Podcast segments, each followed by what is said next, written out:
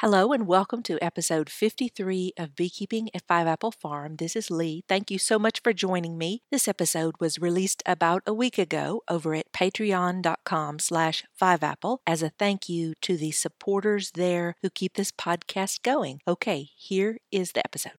I want to introduce everyone to Tina Sebastian. She is a beekeeper I've been following through the pages of American Bee Journal and Bee Culture. She's a really great writer, has a very clear style. I have learned a lot, and she is very good about writing about the basics of beekeeping. In the interview today, we go all over the place, and that's really my fault because while Tina is so good at communicating basic things to new beekeepers, I have to admit I was very eager to pick her brain on queen rearing and, in particular, horizontal hives, both of which she has a lot of experience with. So I'll have to ask for your pardon on the jumping all over the place. If you're a newer beekeeper, hopefully you can just kind of roll through our talks about drone mother colonies and queen rearing and all this type thing, because particularly toward the end, we have some interesting conversation, and she says some very wise things about beginners starting out. So, welcome all and enjoy this interview with Tina Sebastian, president of the Colorado State Beekeepers Association. She is owner of Fat Mountain Queens, which I just love that. She also writes and is continuing to write for American Bee Journal and Bee Culture. As she says later in the interview, you can find out more about Tina at beequest.buzz. That's B E E Q U E S T dot buzz, B U Z Z. Enjoy the interview. Tina, welcome. How do you say your last name? Sebastian. It is Sebastian. Okay. I first saw your name in, I believe, Bee Culture magazine and have really come to appreciate your writing. Well, thank you very much. I appreciate that. Well, so please tell me how you got into beekeeping. Actually, I got into beekeeping as a kind of an accident. uh, my dad said one winter that he wanted bees. And he was talking to my great uncle who had had bees, and so for Christmas I made my dad a top bar hive, and then for his birthday I got him the bees to go in it, and then my dad never could get over his fear of bees, and uh, so I found a mentor to help teach me how to handle them, and I fell in love. I was hooked that first day. It was fate, I guess. That is wonderful. It sounds like fate. Look, the clocks are going off when you even mention it. That's right. well, wonderful. And um, so, since then, so what are you doing in beekeeping now in your life? Right now, I'm uh, helping a guy raise nucs for our bee club, and we're hoping to raise 100 nucs this year. He does most of the beekeeping for that. And uh, I'm learning to raise queens. And so I'm, I've been busy trying to expand my operation so I'll have enough bees to support that. I also work for a commercial beekeeper in the spring, raising the queens for him. And I uh, write about bees and do quite a bit of research. My goodness. So I definitely see how you spend your spare time. That's right. What better way, though? Really? Now, t- what, what area are you in? Tell me about your area. Uh, I'm in southwestern Colorado, which is high desert. Uh, desert makes you think cactus, but that isn't what it is. It's trees and forests. We just don't get very much rain at all. And that's why it's called desert. It's high because my altitude is 7,440 feet. So it's um, pretty cool, and we don't have a great amount of forage. So it makes beekeeping a bit more challenging, but definitely still wonderful. Wow, what a very different ecosystem than here in the Appalachians where it seems to be raining all the time. I know. I went to a, a bee conference up in Michigan last fall, and they were talking about how great mushrooms are for your bees. And I wanted to raise my hand and ask, well, what mushrooms are you growing, and how do I do that? And he's like, what are you talking about? They grow everywhere. yes, yes, in my yard, in everywhere. Desert. Yes, I feel like they could be in the house anytime now. right. Well, you, my goodness, this queen rearing, I, I, just don't even know where to start. There's so many things I want to ask you. So, what, uh, what, just tell me about your queen rearing. What type of, what type do you do? Mm, well, when I work for the commercial beekeeper, we're we're doing what's called bulk box queen rearing, which is uh, really very successful. Um, So we shake about two gallons of bees into a screened box, and we give them nothing, like no no no brood, no there's nothing but bees in there. And then we put our grafts in there with, of course, a bunch of honey and bee bread and pollen patties, and they will raise about 95% of your grafts that way because there's nothing to distract them, and they have no queen, and it really works great. Um, that that's when you have 2,000 colonies at your disposal. I don't have that. So most of us small backyard beekeepers raise bees in what's called the queen right um, operation, where we uh, might confine our queen to one side and put a Cloake board, which is a solid thing slider that goes in between them, so that the top half of the colony thinks they're queenless, and get them to start cells for us. Uh, that works really well, but when you do that, the bees will only accept 50 to 70 percent of your grafts because they have lots of other things to do, and there aren't so many bees. So I'm kind of doing something a little bit in between there, where um, I only have about 20 colonies to draw from. So I'll shake about a gallon of bees out of most of my hives and put three frames of uh, emerging brood in there and lots of food and no queen. And I'll usually put about 60 grafts in, and they take most of them. And then uh, I put them in a queen right finisher after that to let a big, strong colony finish them for me. Interesting. Wonderful. Now, are you doing stock selection as you do this? I am. It's difficult when you only have 20 colonies to draw from, but I'm working on it. And where I get my bees is from doing bee removals. So, um, of course, those could be from swarms from somebody's domestic hives, but there are also still some feral colonies around here. So by the time I do a, a removal, I take the colony out of somebody's wall or something, the bees have usually survived two or three years on their own, which tells me that they have a little bit better genetics. And then I watch them, and I'm selecting for um, mite re resistance, of course, and I also I, I highly value heavy propolis production because it keeps the bees so much healthier. So I, I like those bees. And I also try to keep bees that are um, very responsive to a dearth, which of course is very important in the high desert. So the minute the flow turns off, the bees stop producing brood. So those are the things I'm selecting for and do it pretty well. Uh, some colonies that need no mite uh, help, no help with the mites, and then most of my colonies get only an oxalic acid vaporization in the middle of the winter. I see. Now, do you, is there any particular thing you do to your hives to encourage the propolis production? Um, not I. Well, I I scratch you know the sides of my hives to make the walls rough, and I've tried a few different things to try to make them create the propolis envelope, like stapling number eight hardware cloth to the walls, which surprisingly, like if you put number eight hardware cloth over a, a ventilation hole, they fill it in immediately. But you put it on the wall and they kind of ignore it. So uh, I'm still working on that. But interesting. Um, yes. Well, I was just having a conversation with another beekeeper about going to all this trouble to give them little ventil- ventilation ports, and then they go around carefully closing them all up. right that's when you have that question about do I know what the bees need or do the bees know what they need? They I, need? I agree. I give them the port and the and the wire, and then if they fill it up, then they're that that's their decision. I totally agree with you. right. Yeah. Well, that's fascinating. Now, um, so the other than the the feral bees that that you're catching, are there any particular queen lines that interest you that are out there? I'm very interested in the VSH queens, of course. I'd love to. Although, surprisingly, I got one last spring of the SH Queen and put her, uh, I, I run a lot of horizontal hives. I put her in one end of a horizontal hive across from uh, just a regular old Carniolan queen from Olivarez and the VSH queen, and I gave them both some old comb that had like a few dead bees in it still, a little bit of brood and stuff like that. I knew it wasn't a disease, so I wouldn't ever do that, but they had just died out. And the Carniolan, they cleaned theirs right out. And that supposedly VSH queen, they didn't clean those dead bees out for months.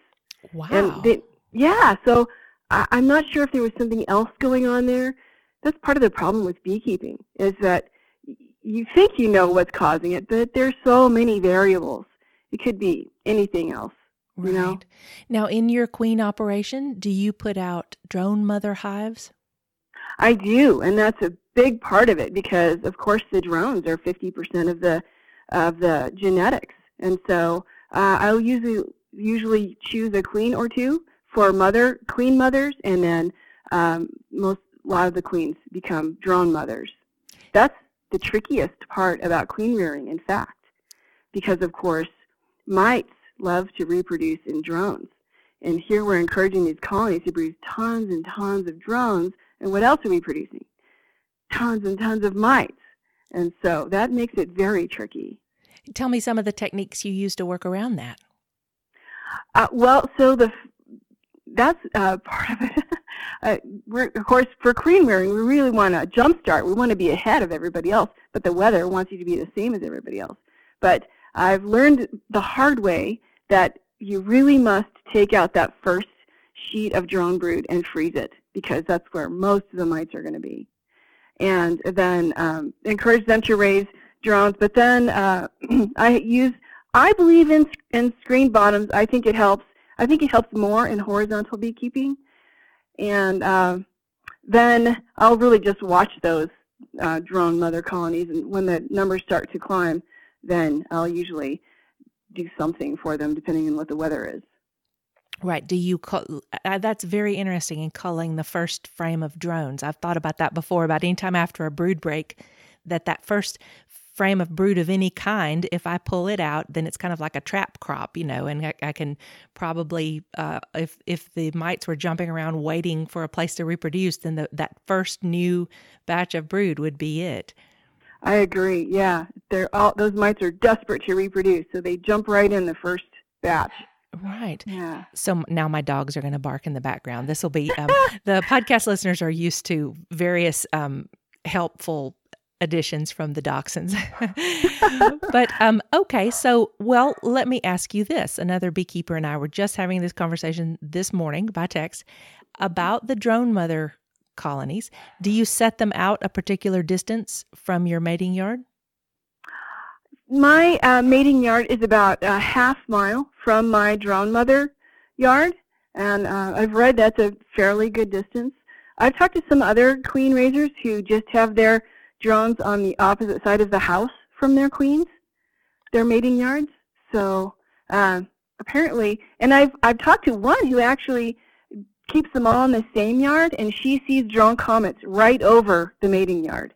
I have read that before. That's what I was telling my friend. I said, "Well, from everything I've been told, and I have quizzed a lot of people, that the they they don't mate with drones from their own yard except when they do." yeah, right. yes, yes. That's what I've after inter, after quizzing about ten people on the distance for the drone call. It's it's. Uh, I was told most recently, and this made sense to me that uh, that the drones allegedly go out of the hives and go fairly high to their flying distance and go about a quarter mile, and then the queens come out of their hives lower and fly up to a mile. And it's supposedly both the distance and the height of the flights before they ascend up to attract drones. So, supposedly, both the distance and the height go to prevent inbreeding. But who knows? Yes, because I've heard multiple people say they've watched a drone comet right at the, the edge of their own yard. And you know, that makes me wonder too. Some times of the year, my queen return rate is much lower than others. And I wonder if it's when certain birds are migrating through and if the queens are flying lower, that totally makes sense because that's where the birds are too, down on the ground. I thought of that too. And I have like families of bluebirds and phoebes that just nest on the land and they just sit out there and eat bees. Uh, and, uh, and it just so I just my goal is just raise more bees, just raise plenty of bees for me, the phoebes, the bluebirds, everybody. So yes, but I agree That's with right. you. There's sometimes I have just a terrible queen return rate, and I'm pretty sure, and I've heard dragonflies are bad too. Though you probably don't have too many of those. Exactly. Ah, another blessing of living in the high desert. Right, right. Well, gosh, this is so exciting, and already I'm I'm just so excited for queen rearing this year. I don't know what to do. Yeah, me too. Well, the um, I'm I'm just dying to get to the horizontal hive part, but on the podcast, I am doing a lot of uh, trying to draw things in for brand new beginner beekeepers, and that's a place where I think your writing is so beautifully done um, that you explain things so clearly that I would just like to quiz you just off the top of your head. What do you f- feel are some of the just the core competencies for brand new beekeepers?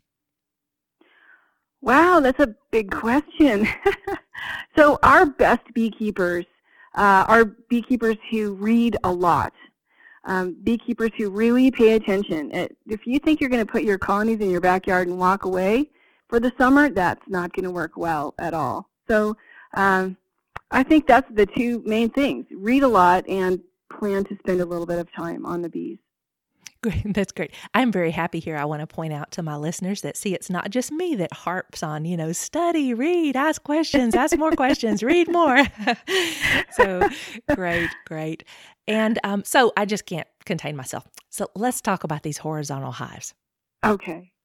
And how did how did you make the switch? Why did you make the switch? Just tell me everything well, that comes to mind. I actually started in horizontal hives because, as I said, this my first colony was for my dad and he lives in the middle of town. And so I wanted something that didn't look like a beehive so his neighbors wouldn't be freaked out. And so I found this really cool plan for uh, the top bar hive, and it doesn't look, if you didn't know what it was, you wouldn't really know what it was. And so that's, I started in top bar hives. Now, my uh, mentor was a commercial beekeeper, so of course those were Langstroth colonies. But he at least, of course, bees are bees, and in whatever type of hive you're using, so he was able to tell me, well, that design doesn't have enough ventilation. Those bees are going to have trouble moving air in that and all that. So I've always loved horizontal beekeeping uh, and actually don't like uh, regular Langstroth beekeeping very much, though I have them because I teach and I feel like I need to be able to help people. But um, there are just so many benefits to horizontal beekeeping that I, I just love it. That's wonderful. Now, are, are you, do you still do top bars or do you do long langs?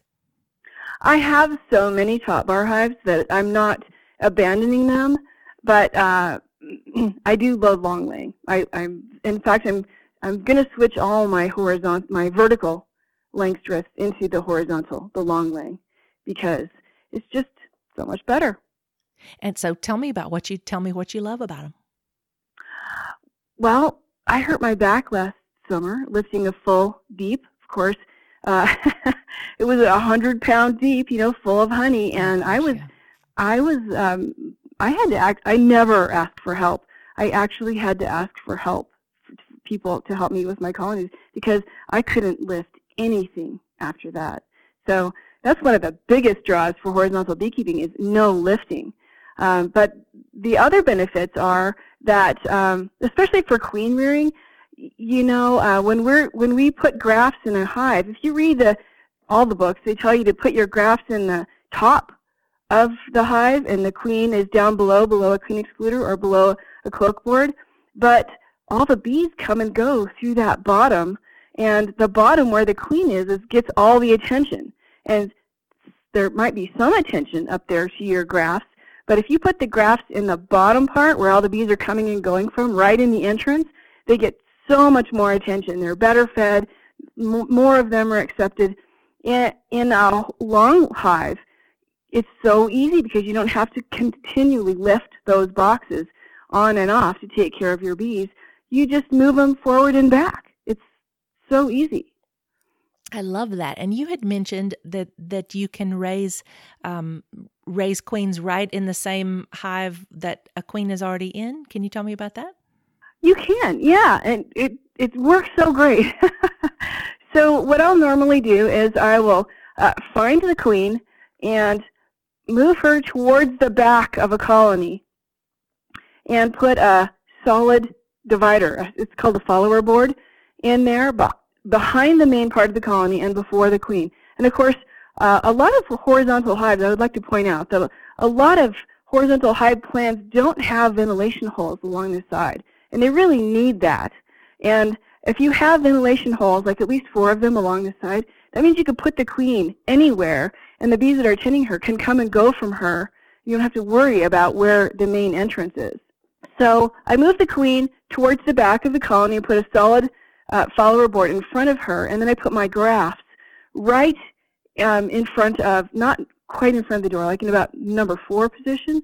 So there'll be a honey, a bee bread, a brood, and then my grafts, and then some more bee bread, and then um, more more um, emerging brood, and then the open brood goes in the back with the queen. And that way, all the bees are coming and going, and you do that, you leave it that way for a day or two while they really get your grafts going, and then you take out the uh, solid board and you put a, a queen excluder in there, so the queen can't come kill your uh, your grafts, but the bees are all taken care of, all of your grafts, and the queen, and it's just the whole colony works really well. That is beautiful. So it is just it's like a, a sideways Cloake board operation. Excellent. Exactly. Now yep. this is about these ventilation holes. So are these the holes along the bottom of the hive and it sounds like they are open so the bees can come and go? They're along the top. They're four or five inches down from the top. Okay. Um, that way in the winter uh, it helps with um, moisture control too. And I usually have three or four on the side, both sides and in the ends. Interesting, because I had someone ask um, with long hives, should the entrances be on the sides or the ends? And I said, well, I didn't know, but that it would seem like the ends would give you more um, control over reducing them. But so you're saying just multiple ones just create the ventilation over the whole length. Right. I do like my entrances on the very end. Mm-hmm. Uh, I've taken care of someone else's hives, and they had their entrances on the sides, and they were like a few inches from the very front, which um, made it a little more confusing for me to manage the bees because the bees like their brood to be near but not exactly in front of the door. So they would have like four or five honey frames and then they would start their brood because of that extra space in front of the entrance, you know. Oh, I see, when the entrance yeah. is when the entrance is totally on the end, they put one honey and then a bee bread and then the brood starts. We I and the bees all know where things belong when that entrance is right on the end. And you're right, it's easy to use an entrance reducer when it's on the end like that. Okay. Well, and this brings me to another question that a regular listener, Wayne, had. He has a long, um, I think it's a long lang, and he said he's having a lot of trouble with swarming. Is there anything different about the long hive in preventing swarming? I don't know of anything different. In fact, I think I've had less trouble in mine. Uh, it makes me wonder how long his hive is mm-hmm. and how deep it is. Um, uh, because I know it might be tempting for people who are in medium frames to m- make a long hive for themselves with mediums, but that's really not enough depth for the bees. The bees need a appropriate brood chamber, and then they need a thick pollen band, and then a thick honey band above them. So they really need at least a deep frame depth if not more. I don't have Layens hives, but I think the bees would love that. The Layens are, of course, the frames are a bit taller. Okay, that's the situation I'm in because right now I'm in all eight frame medium langs due to the weight issue, and um, I realize I'm going to have to switch to deeps to get that that depth that they need in the in the long hives. I, I, had encouraged Wayne to opening open the brood nest, which I had imagined in my mind would be similar to opening the brood nest in a lang to try to, you know, make them feel like they had more space in the brood area and maybe cut down on swarming. Right. By open the brood nest, you mean just insert more comb? Yes, that's what I do. Yeah, yeah, yeah. And that makes me wonder, now that you mention that, if Wayne doesn't have ventilation holes along the side, uh, I've never read this anywhere, but I really think that swarming, it's not only a flow coming in in a really full colony and the age of the queen, but I think also heat can create them a swarming desire. So if they're not getting enough ventilation, that might be an issue. Okay, but, all right. So there, there we go, Wayne. There's some some ideas. good, good. well, I am very excited about this. Did you use the plans off of the um, horizontalhive.com, or did you do your own design? I, I used the plans off of horizontalhive.com. Um, I was tempted to make them a bit longer so that they I could put three supers over the top.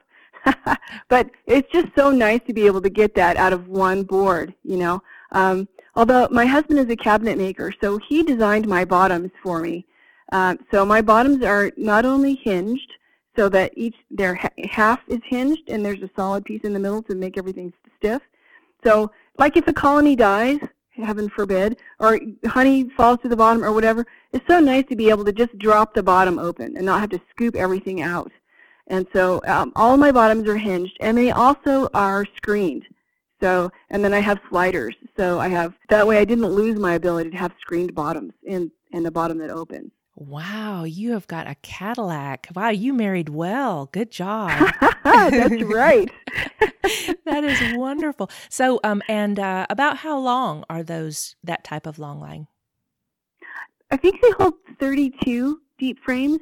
Okay. And do you super them? Yes, I do when I'm using them as a two queen system. Right.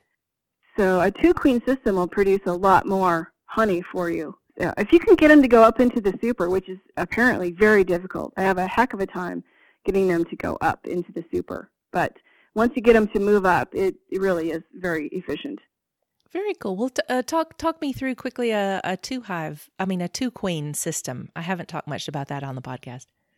Right. So, and this is another one of the things that's great about horizontal beekeeping is that if you get to your, if you like, you get to an out yard or whatever, and the bees are getting ready to swarm, you see the queen though, and if you didn't have the equipment, what would you do? You just you're stuck. But in a long hive or top bar hive, you can just move that queen down into the other end, and you shake some nurse bees in there with her and put a solid divider between her, and then the end that was going to swarm, of course, they feel like they did swarm because they lost their queen and a bunch of the bees.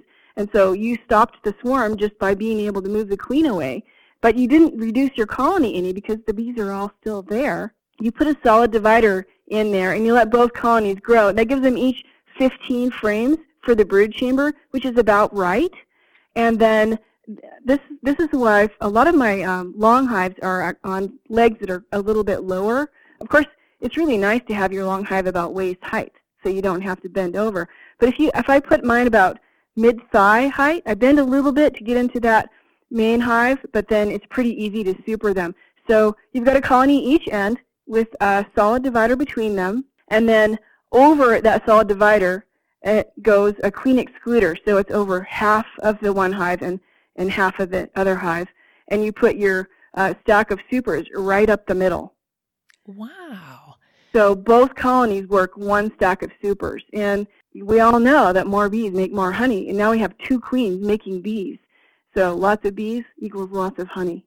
That's fabulous. And so how do you handle the lid? Because normally the lid is is it one long lid? Exactly. And so if you're if you're building a hive, I've some of my the people in my club started out building their own and they knew they wanted to do a two queen system. So they built three separate lids so that the uh, lids over the entrance ends could stay the same and the center part goes straight up. Um, otherwise, I if I don't can't do that, I just use old boxes to prop the lid up on each side. Okay, right, as yeah, spacers. So, okay, mm-hmm. all right. But about how many the, long langs do you run? I've right, I have about six right now, and uh, six top bar hives, and then the rest of them are in still in vertical Langstroths. I, I, as soon as I get off the phone with you, I, I'm just going to call a carpenter and say, "Okay, I'm sending you some plants. if I can just find a carpenter, I, am so excited to to try this because the lifting, even with eight frame mediums, um, I, I just there's so many times, and my spouse swears we get less honey because I go, I'm like, oh, that's so heavy. I'm sure the bees will need that. Let's just leave it there instead of dragging it to the workshop to extract. Now, do right. you put the deep frames in your extractor to get the honey? Yes. And even top bar, um, top bar bars can go in an extractor if they're more than one year old. Once they get to be two, I put everything in the extractor. It works great. That's great. Okay. I, I am ready to roll on this. Well, let me ask you this just came to my mind. With the new beekeepers, I try to encourage them so much to join a bee club. And for some people, it might be a long way, or maybe they don't feel comfortable there. Do you have any words of advice on how to get in and feel a part of a person's bee club? You know, it's funny to me how many people are kind of shy about making friends at the bee club meeting. But that's really what it's about. If you if you feel shy, sit in the back row and talk to the person next to you, and you're going to find somebody there that you get along with. And uh, I think also a lot of people feel like they need to talk to the most experienced beekeeper in the bee club for advice, but that person is probably very much under demand, and their time is very precious. Find someone who has one or two more years experience than you, and make friends with that person. And even if you have the same level of experience, the two or three of you are going to do better together because you have different ideas, different ways of thinking. And so I'd say just don't be shy. There's somebody else there who feels like you do. The other thing is, a lot of people feel like, oh, I can't ask this question. It's too stupid. Everyone will know what an idiot I am. But there are probably 15 other people in the room who have the same question and also are afraid to ask. So be brave enough to ask. And you're going to find there are a lot more people than you think that are right where you are. What we're seeing in our club is is very much what you're describing that the people that have fallen into a kind of a little group with other beekeepers maybe that live fairly near them they're sticking with it. You know, they're they're coming back, they're sticking with it, they're getting more hives and it is it's like the folks that can't quite connect with other members of the bee club sometimes we lose them and we've been working as a club to try to retain more people because just the rotation of ever beginners is just dis- distressing to yeah so i have an article coming out in the american bee journal about this exactly about how to set up a, a mentoring system for your bee club. It'll be in the march issue. And um, in our bee club we have a tiered mentoring program so we we match our second and third year beekeepers with first year beekeepers. And the second year beekeepers they feel like I don't know anything. It's okay. You know more than a beginner. That's all you need is just to know more than the beginner. And then the for their security, the next tier up, the fifth and sixth year beekeepers, there's a list of them. So if those first year first tier beekeepers come to a question that they can't answer, they can call the next tier up and get advice. And if that tier can't answer the question, then they call the very experienced. There's like two of us in the bee club. so we can't answer everybody's question all the time, but we can we can answer those harder questions. So it really works great to take the pressure off those very experienced beekeepers and the people who are brave enough as second and third year beekeepers to volunteer to mentor a beginner, those beekeepers learn so much more. I mean, it's almost better for the person who mentors than the person who needs a mentor because you see situations you would never see in your own hives. And you get questions. It's like people notice things that you would never notice. And it, it's just, it really works great for everyone.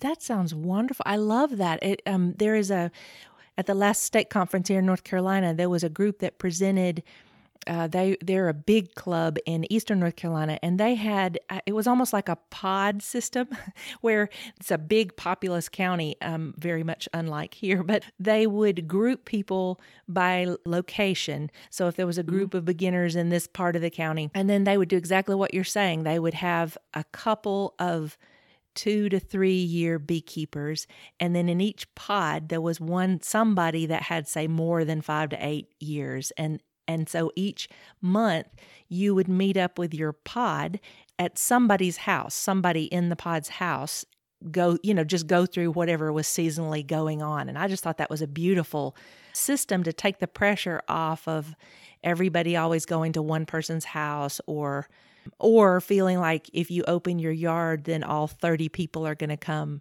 that day. so that's cool. Oh, I can't right? wait. That's so that's really an American neat. Bee Journal? Yes. So you're going to be uh, writing journals that we can look forward to, or are you sticking with one? Or uh, I'll be. I'm. I, am i am writing for both. So I just started a series for bee culture on horizontal beekeeping. The first one will be out in the February issue, and then I just sent in the second one for the March issue. And then I had the call, uh, the basic beekeeping basics column in the American Bee Journal for the past year, but it was time to turn it over. So Meghan Milbrath took that over, which is kind of exciting to me because now I can write about things that are not necessarily basics.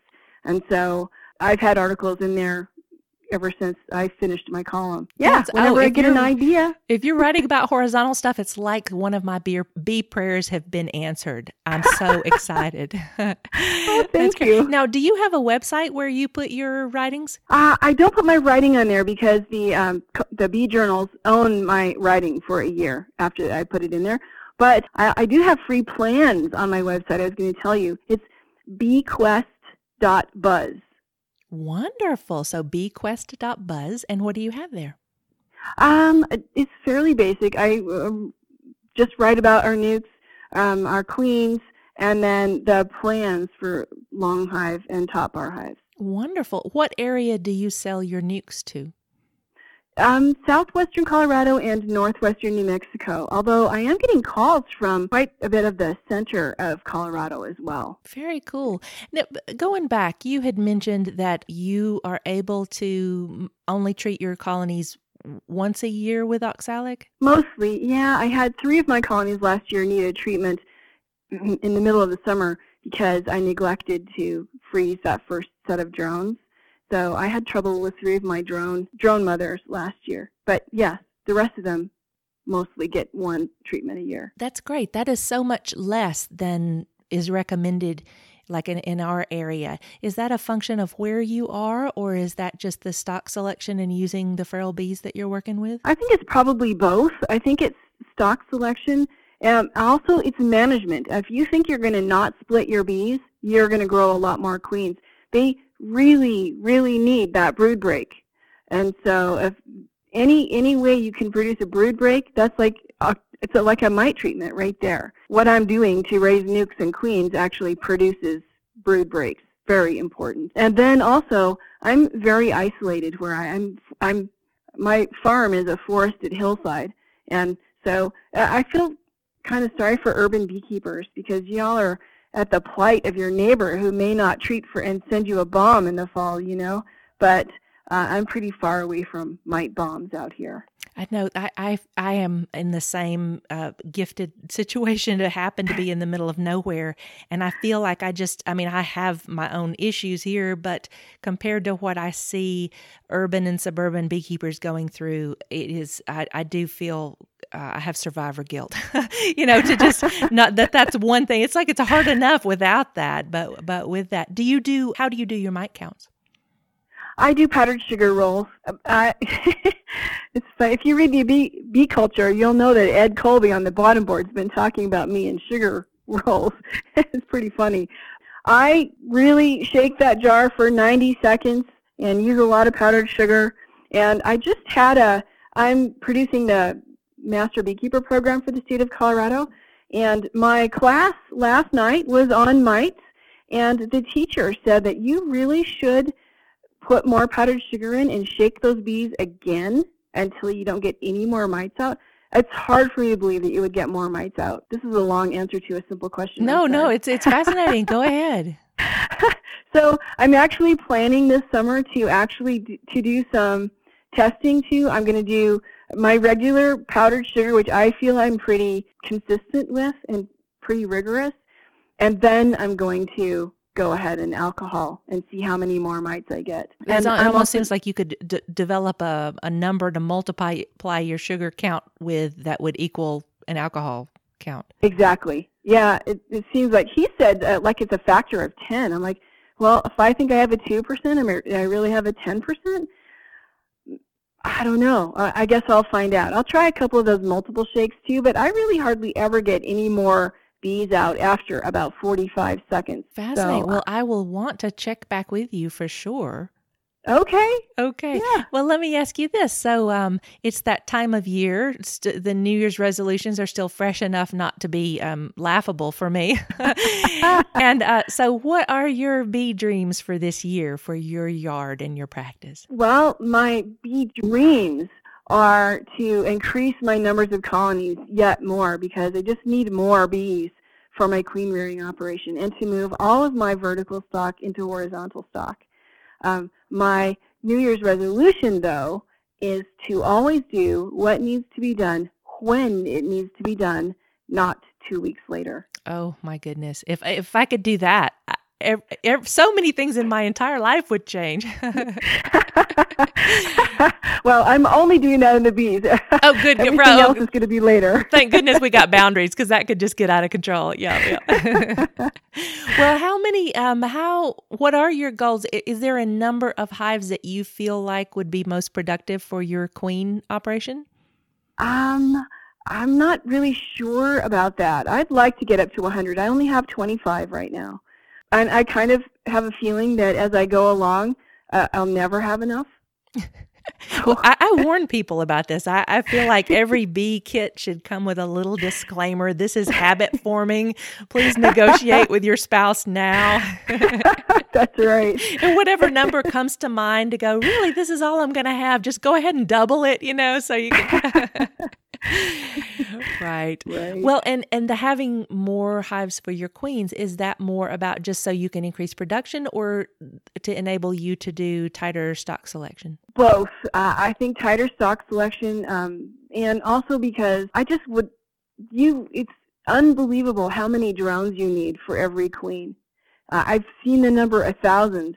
Uh, I don't know how that works, but I just really want to flood the skies with drones. And so for that, I need a lot of bees. And also, so I want more bees, just more colonies because uh, raising queens kind of is a drag on your colonies. You're always taking brood out and uh, putting your queen somewhere she can't lay quite as much. And um, all that attention to larval queens is very expensive. So the more colonies you have, the more you can spread out that burden so you don't harm one or two colonies that makes sense always extracting. Yes yeah. yes because it, it is every increase in hives that i've had it's made the little tiny queen rearing that i do so much easier because you just have a whole a yard full of resources to work from. Right. I think that's one of the mistakes newer beekeepers make actually is not having enough resources. So they think they want to get two colonies and keep it at two in their backyard but with only two colonies, you have almost no resources. I mean, you can help them a bit, but if you have two colonies and a nuc, you have almost a bee store in your yard. And when you get up to six colonies or even four, it's so much easier because if you need brood somewhere, you have it. If you have a need a queen somewhere, you can raise it. There's always honey to share. It's just it's like having a bee store in your backyard when you have enough colonies.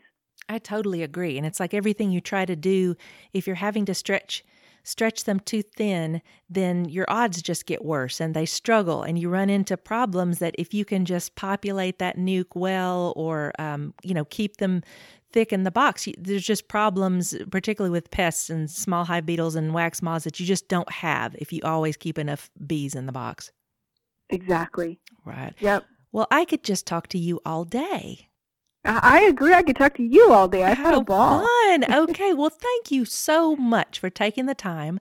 We, I can say, I feel like a lot of the listeners will be following you in the bee magazines, and I know for sure I will. Thank you so very much. I appreciate it. Thank you so much for calling and letting me talk. I love to talk about bees. okay. Listeners, I hope you enjoyed that interview. I want to thank the newest patrons over at patreon.com Brooke, Joe, Jen, Michelle, Sean, Rachel, Mindy, Wayne, and Douglas. Welcome. I appreciate your support so much.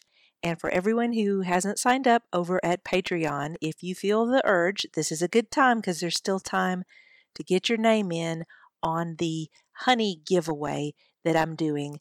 Um, I'll do that right at the 1st of February. So if you join in January, there's time to get your name in. All right. Have a great day. Hope you get excited about the coming bee season. And I'll be back with more episodes and bee school shortly.